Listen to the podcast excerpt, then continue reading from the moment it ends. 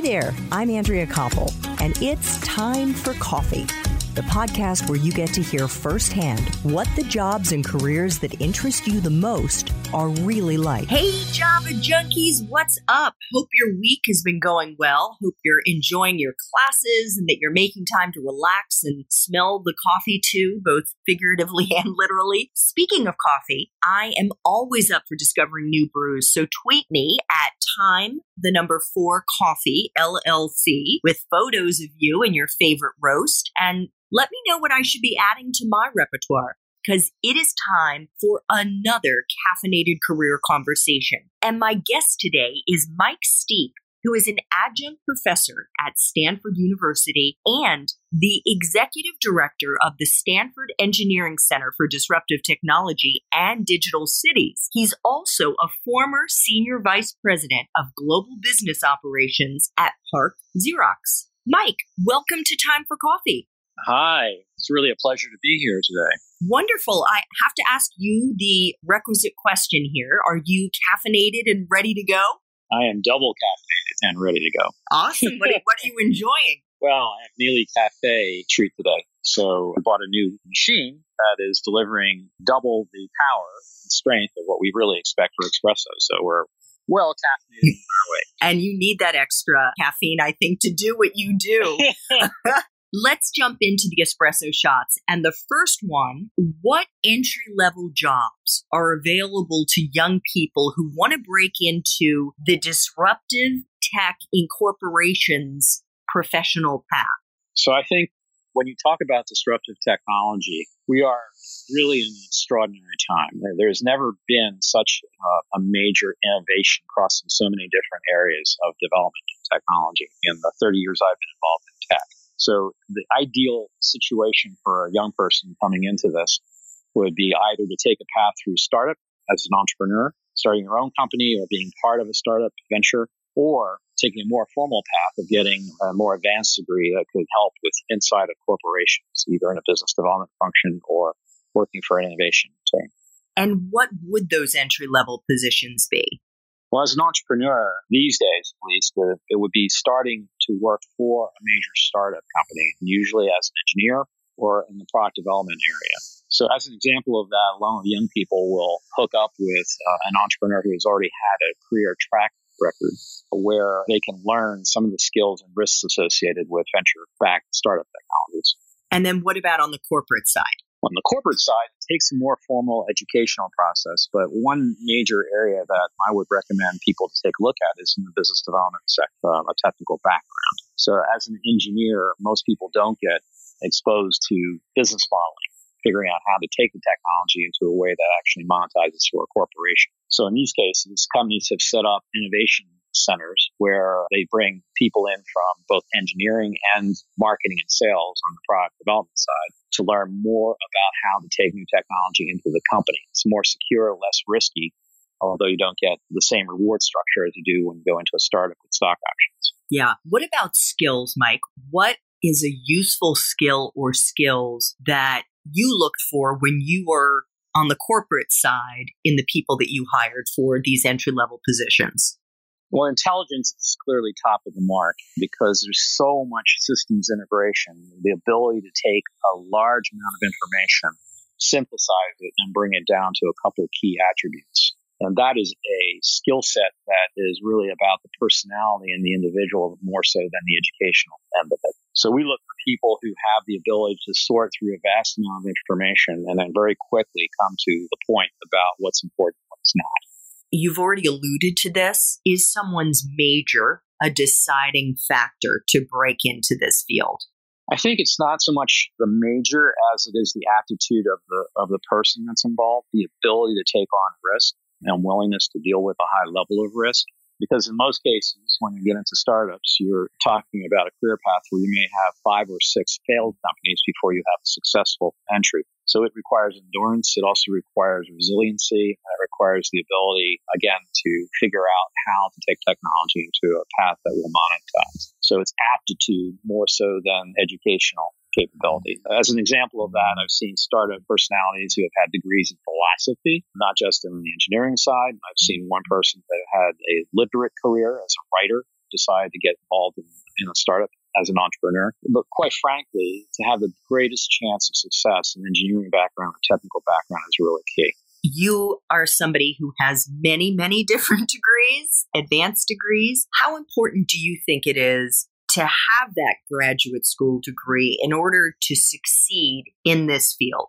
Well, the myth is, is that anyone can do this without actually having advanced degrees, but that means you have to take on an inordinate amount of risk and be a fairly extraordinary leader to be able to be successful with a startup. So the insurance policy is the ability to actually have at least some kind of ability to talk technically, but also an ideal combination would be an engineering degree with an MBA or some kind of a, a master's degree in business. Be an ideal combination. Not necessary from the perspective of the success factors driving a startup. It simply allows you to have more chances of succeeding from the point of view of the risk. And what about the other track for disruptive tech in corporations as a career path?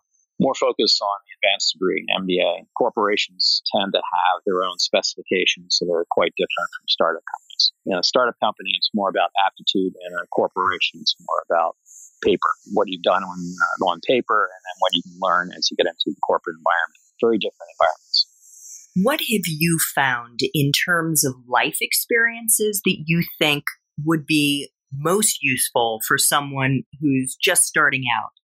The ability to adapt to change is absolutely key because technology is moving at a, literally an exponential rate. It's very difficult for humans to adapt to the rate of change, both in terms of their career, but also managing all the various aspects of dealing with a disruptive technology that has a life of its own. So the ability to adapt to change and to reconsider one's position and one's opinions about where things are headed is absolutely critical to success. I would rate that as the number one aptitude requirement. How do you think a Java junkie who's a teenager who is still in school can translate that into a life experience that they're going through right now? Well, I think personal experience is really paramount. The people who have had to deal with crises in their life or personal issues, believe it or not, I think that's actually a positive attribute because essentially it rocks the boat a bit in the way that life operates and gives a person a chance to see how character is built. So I would focus on character building traits, the ability to get through a volatile period and then come through the other end with a stronger character. And so the kinds of activities that that would involve. Some people will climb mountains, they'll go hiking, they'll go travel abroad, seek a diversity of different experiences. Other people will be mavericks in trying to lead a new type of idea through a process, like, for example, doing their own startup at a very early age, trying to program an application that is dealing with a specific type of problem and then actually getting it financed or off the ground would be really positive. So I think that it's really about life aptitude and building character that's the, the essential ingredient in all of this. Corporate less so, but more so on the entrepreneurial side of this equation. On the corporate side, you need more maturity, the ability to deal with large organization structures and, and corporate cultures. Okay, great. I was just going to say, I think grit is an attribute that is useful no matter what field you go into. Yep, absolutely. Mike, what is the best part for you of being in the field of disruptive technology?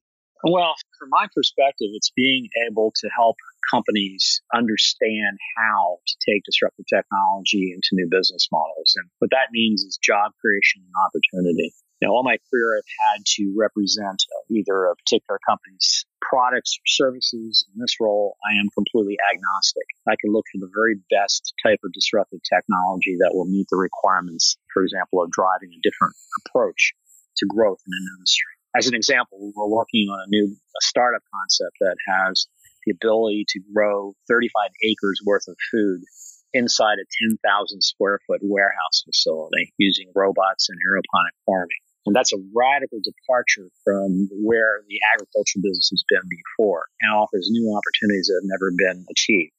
So what I really enjoy about this is taking a new technology and fundamentally changing the way an industry operates and creating opportunity for those who uh, decide to be part of all that. That's really what drives me today in my roles. And what about the part of your current job that really sucks? Well, I don't think of it as a job. That's the first point. What I think about this is as an opportunity basically to create change in a rather global way. And so the only part that I think in any kind of a startup situation that a lot of people have problems with is the existing corporate legacy. And there is a corporate legacy at Stanford. Uh, it has its own culture. It's an academic institution. Just trying to change to be able to meet monetization requirements in the engineering school is a big deal. It's a big change for, the company culture, in this case, Stanford's culture. Academics are used to doing broad based research, conceptual research, but trying to make that pragmatic so it can actually make a change in an industry is a big deal. And so that's the adjustment period. And you have to have a lot of patience and a lot of understanding of how an existing culture is going to affect what you do. So I'm very patient. I've been through this 30 years of a career where I've had to deal with every kind of situation you can imagine, both politically and otherwise inside of companies. So I'm used to it. it doesn't it doesn't bother me. Let's put it that way. That's great. What is the best career advice you've ever gotten? uh, best career advice: be able to adapt to change in technology by far. Reassess your assumptions about what you think and how things work every couple of years. In this case, every couple of months in some cases when you're dealing with disruptive technology. Don't take it personal. In other words, don't make this all about yourself. Make it about the problem that you're trying to solve. Much better approach. And that's directly from Bill Gates. And in addition to that, expect that there are going to be all kinds of issues that you need to address. So sustainability resiliency is really absolutely critical. You have to stay with it, not give up. Push for your ideas and, until you can see where it ends up even if it fails, it, the experience of going through all that is a real character builder. It'll be the next thing that you actually have to deal with, and you'll have a new perspective as a result of failure. I love it. I think we need to change the concept of failure as being something bad. I think that the fact that you go through an experience like that is actually necessary as a just a part of pushing yourself outside of your comfort zone to achieve the next success. Mm-hmm. I absolutely agree with you. And that is the startup mentality, especially in Silicon Valley. It is not the mentality in most corporations, corporate cultures. That's one of the reasons why corporations fail, because someone else from outside comes up underneath and essentially makes it very difficult for them to survive. And uh, a lot of people don't understand that. Learning from failure is absolutely critical to success. But I would encourage people to do it early on. Advancing your career, it has all kinds of implications for raising families and children and everything else you get involved with besides work. When you go on a, a career for startup technology, it means that it will have an impact on your family and on your children and everyone else as you start developing. So you have to find somebody who you can get along with who understands that when you get married. That is great advice for sure. for sure. Mike, what movies, if any, or fiction books do you think accurately depicts the field of disruptive tech? Well, there's one recently that I've come upon. It's a, a book by a Stanford professor that talks about innovation. It's a innovation about the history of innovation, what really drives it. And it really takes a hard look at why innovation fails in most organizations. And so I would highly encourage people to take a look at it. Sure. It's called Innovation and Its Enemies by Calestous Juma, J-U-M-A, and he's a professor at Harvard University. Other book I would consider for people to read is something called Red Team. It's about how you develop leadership in a way that challenges your assumptions. And it's by Micah Zenko, Z-N-K-O. Thank you. Yep. And final espresso shot here. What would Java junkies be surprised to learn about the field of disruptive tech? I think the, the first thing is is that where you start out isn't necessarily where you end up. So, for example, in the founding of Google, the founders really struggled for the first four years to figure out what Google was about. You know, they never anticipated it as an advertising engine in the early days. It was designed to index the entire search process on the web. So where they ended up versus where they started is very, very different. And uh, another example of that is what Facebook is facing these days around privacy issues. You know, who would have guessed that the model would get to such an extent that it would create such controversy over what personal information is about, how it actually operates. So I think that's the most important thing to think about. Because technology changes so much, it's hard to anticipate what the actual unintended consequences are going to be. And that's where most people become surprised when they uh, get into, into this process. Professor Mike Steep, thank you so much for making time for coffee with me and the Java Junkie community today. Oh, it's my pleasure. Thank you very much. Thanks so much for listening to Time for Coffee, where the professionals in the jobs that most interest you always have time to grab coffee 24 7, no matter where you live. I have one quick favor to ask you. Remember to rate, review, and subscribe to Time for Coffee. Thanks so much.